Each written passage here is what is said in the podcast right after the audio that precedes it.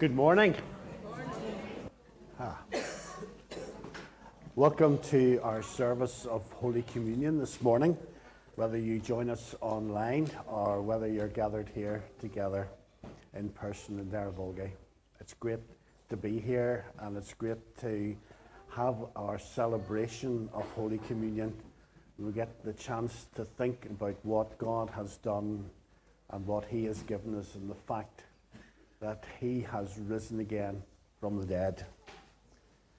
As we approach Ash Wednesday and um, the coming of Lent, we will be considering what we give up for Lent, or in fact, what we give for Lent.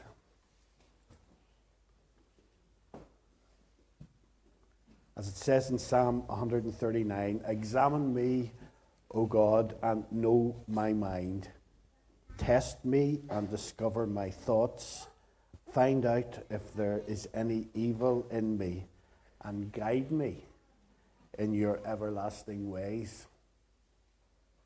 There's two thoughts in that test and guide. And uh, we pray that we will be open to God doing that in our lives over this coming week. This is how God showed his love among us. He sent his one and only Son into the world that we might live through him. And that's in 1 John chapter 4 verse 9. He himself bore our sins in his body on the cross so that we might die to sins and live for righteousness. By his wounds we you have been healed. And that's from 1 Peter chapter 4. Today's reading is 2 Corinthians chapter 5, starting at verse 11, and it's entitled The Ministry of Reconciliation. Since then we know what it is to fear the Lord, we try to persuade men. What we are is plain to God, and I hope it is also plain to your conscience. We are not trying to commend ourselves to you again, but are giving you an opportunity to take pride in us so that you can answer those who take pride in what is seen rather than what is in the heart. If we are out of our mind, it is for the sake of God. If we are in our right mind, it is for you. For Christ's love compels us because we are convinced that one died for all, and therefore all died. And he died for all, that those who live should no longer live for themselves, but for him who died for them and was raised again. So from now on, we regard no one from a worldly point of view. Though we once regarded Christ in this way, we do so no longer. Therefore, if anyone is in Christ, he is a new creation. The old has gone, the new has come.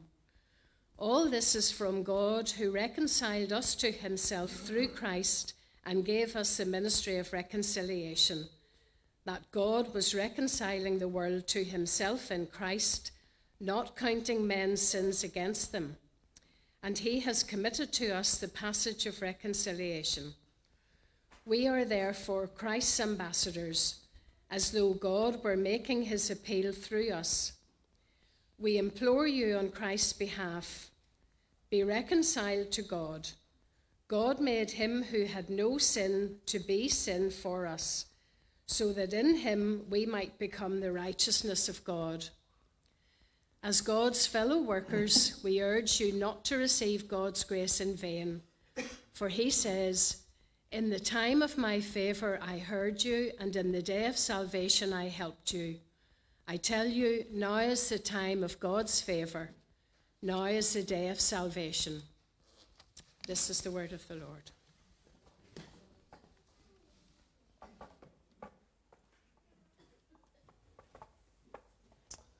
Thank you, Lynn. There are Bibles um, in the seats in front of you. If you want to pick one of those up, you can follow through as we teach through and continue to teach through this um, series. It may also help some of the kids with that first activity of finding the right words uh, as well. Um, but we are today continuing in our series, Strength in Weakness. Um, that idea that in our weaknesses, in our frailties, in our humanity, we find the strength um, from God. And we've already heard that, like it or not, try as we may, we can't not be in a relationship with other people. We're in relationships all the time at lots of different levels. We've heard that we keep our eyes up, ready to receive uh, from God, looking for those opportunities that even that we talked about um, this morning already. That we can become attractive um, to others. Whenever we're pure in Christ, whenever we are that new creation uh, in Christ, we can become um, attractive to other people, asking questions um, about who they are. And so there's different people have different roles, but we all serve the one God. Uh, now, life groups looked at this during the week, but we didn't touch on it last week uh, whenever uh, Esteban was with us. But the idea of jars of clay, uh, that we are a treasure in a jar of clay. If you drop uh, a clay jar, it cracks. And if the treasure's within it, the treasure falls out, doesn't it? And so, in our brokenness, in our cracked humanity, uh, the treasures within Jesus Christ sh- is shown um, to the world. And today we think about this uh, phrase, ambassadors for Jesus, what it means to represent Jesus. We've already heard and looked briefly at what an ambassador is. Uh, not only someone who is sent by one country to another country to solve problems or issues, but to represent that country in all matters whenever they are in a different place. And we are called to be those ambassadors, those witnesses, those representatives for Jesus. And that ambassador that's sent to another country is normally pretty passionate about their own country. They normally want their own country to do well and to succeed uh, and to be top dog. They're passionate about it. Sometimes even before their country's passionate about them. Sometimes their own country might sail them down the river, actually, uh, whilst their loyalty to their country stays true. See, in our passage today in verse 11, it says, Since then we know that it is the, to fear the Lord. We try to persuade men. What we are is plain to God, and I hope it is also plain to your conscience. We are not trying to commend ourselves to you again, but are giving you an opportunity to take pride in us so that you can answer those who take pride in what is seen rather than what is in the heart. There's a difference whenever an ambassador represents a country without the country representing them in Christ, He is first and foremost an ambassador for us before we become an ambassador for Him. He is on our side. Actually, um, it says, as we'll hear a little bit later on, even in our sinful state, Christ died for us. See, verse 13 says, If we are out of our mind, it is for the sake of God. If we are in our right mind, it is for you. For Christ's love compels us because we are convinced that one died for all and therefore all died. Christ's love compels us because of his love for us, because of what he has done for us. And if we recognize and realize what Christ, the magnitude of what he has done for us, then our hearts and our minds shift. Our willingness to be his witness and his representative shifts dramatically. But sometimes we often get that the wrong way around. Um, sometimes we want God to do lots of stuff for us, and then we will do stuff for Him. Sometimes we try to represent Jesus without first experiencing His love. So sometimes we tell other people about the love of God, about His grace, about His forgiveness, without actually truly experiencing that in our own lives for ourselves, so that we speak from a personal testimony of what God has done for me, which is much more powerful whenever we tell our own story of what God has done for us. Because whenever we tell our own story, whenever we tell what Christ has done in our lives, how his love, his grace, his forgiveness has affected me as an individual. That story is very powerful. That's what verse 17 is about, isn't it? Therefore, if anyone is in Christ, he, she is a new creation. The old is gone and the new has come. Something shifts within us. We become a new creation. I listened recently to someone um, explain uh, their favourite miracle of Jesus. And they said that not only was it their favourite miracle of Jesus, but actually it was the most, outside of the rising from the dead on Easter Sunday, it was the most powerful miracle of Jesus. More powerful than the feeding of the 5,000, than the healing of the woman who was bleeding, and it was the turning of the water into wine. Because in all those other miracles, Jesus had the ingredients, if you like, to do something with. So whenever he fed the 5,000, he had the loaves and the fish, and he multiplied them. Whenever he raised Lazarus from the dead, he had the ingredients of a human body to raise it from the dead. But whenever he turned water into wine, he had no grapes. It was water, and then it was wine.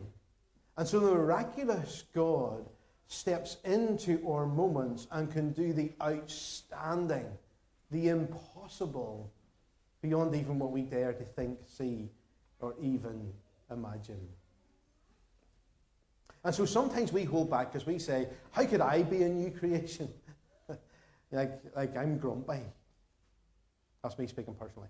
I'm grumpy, or I'm too old, or I just don't have that level of intelligence, or you know, I have this, I have that. There's no way God could create a new creation out of me. He doesn't need any of those ingredients of the old self to create the new in him. That's the miracle of what it means to carry Jesus Christ within you. As it says in 1 John chapter 4, 4, He that is in you is greater than he that is in the world. Maybe we just need to stop giving excuses of why we're holding back of truly becoming that new creation that He wants us to be. Because Christ's love compels us.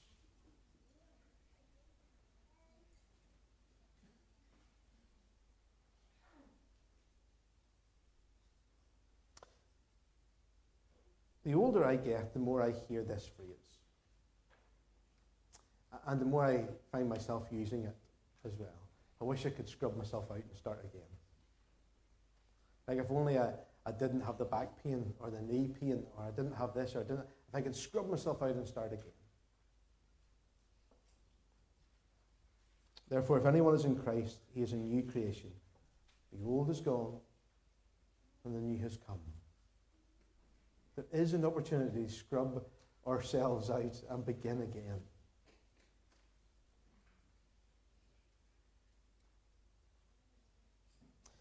While we were still sinners, Christ died for us.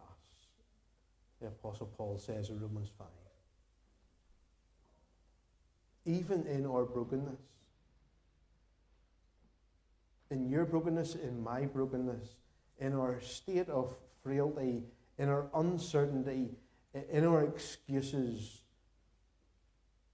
Jesus meets us. And he can change us into something that we could only dare or dream that we could be. And that's not the words of me. That's not the words of a preacher. That's the words of the scriptures this morning. That's what is contained in the life giving word of God. This new creation is ours to have if we trust in Jesus, if we receive his love, his grace, and his forgiveness.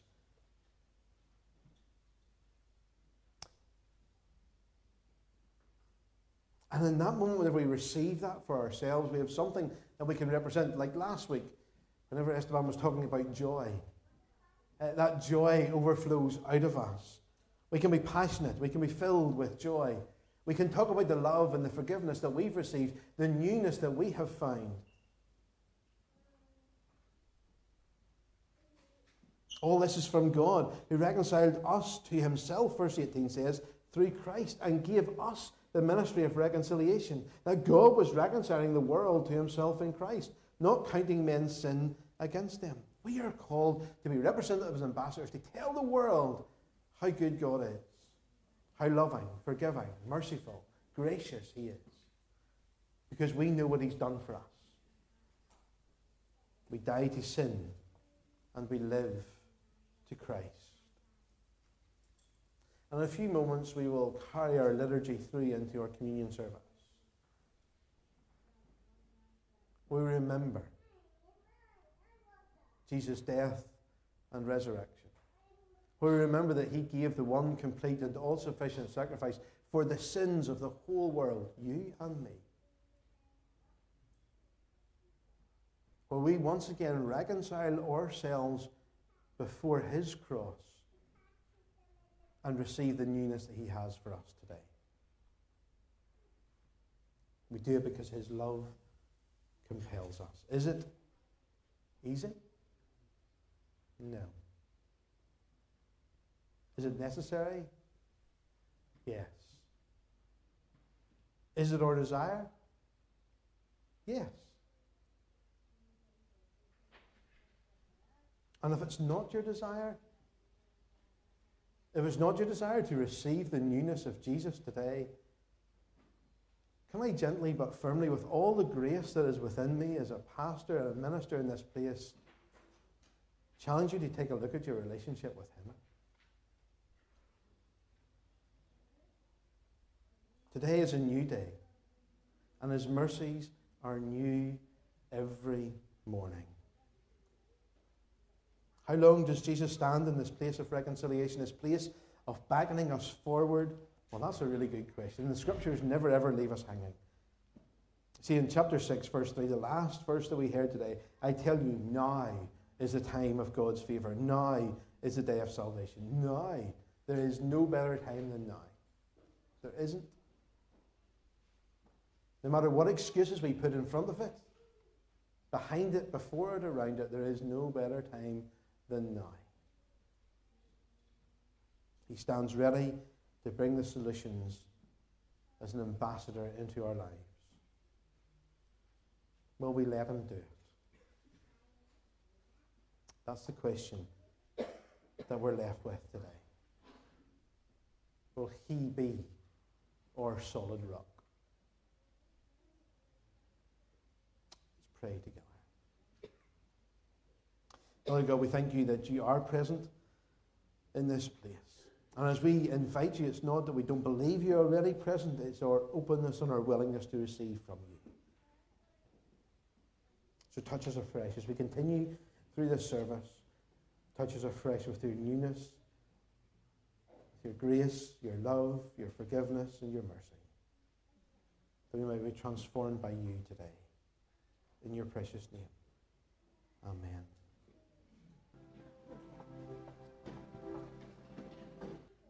But we close our service today. The peace of God, which passes all understanding, keep your hearts and minds in the knowledge and love of God and of His Son, Jesus Christ, the blessing of God, Father, Son, and Holy Spirit, rest upon each one of us this day and forevermore. Amen.